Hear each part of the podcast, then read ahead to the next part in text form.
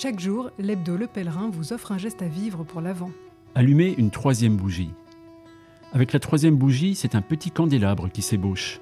Dans la tradition juive, des chandeliers à sept ou neuf branches accompagnent les grandes fêtes liturgiques et familiales, rappelant les grands chandeliers du temple de Jérusalem, et surtout la fidélité de Dieu pour le peuple avec qui il a fait alliance.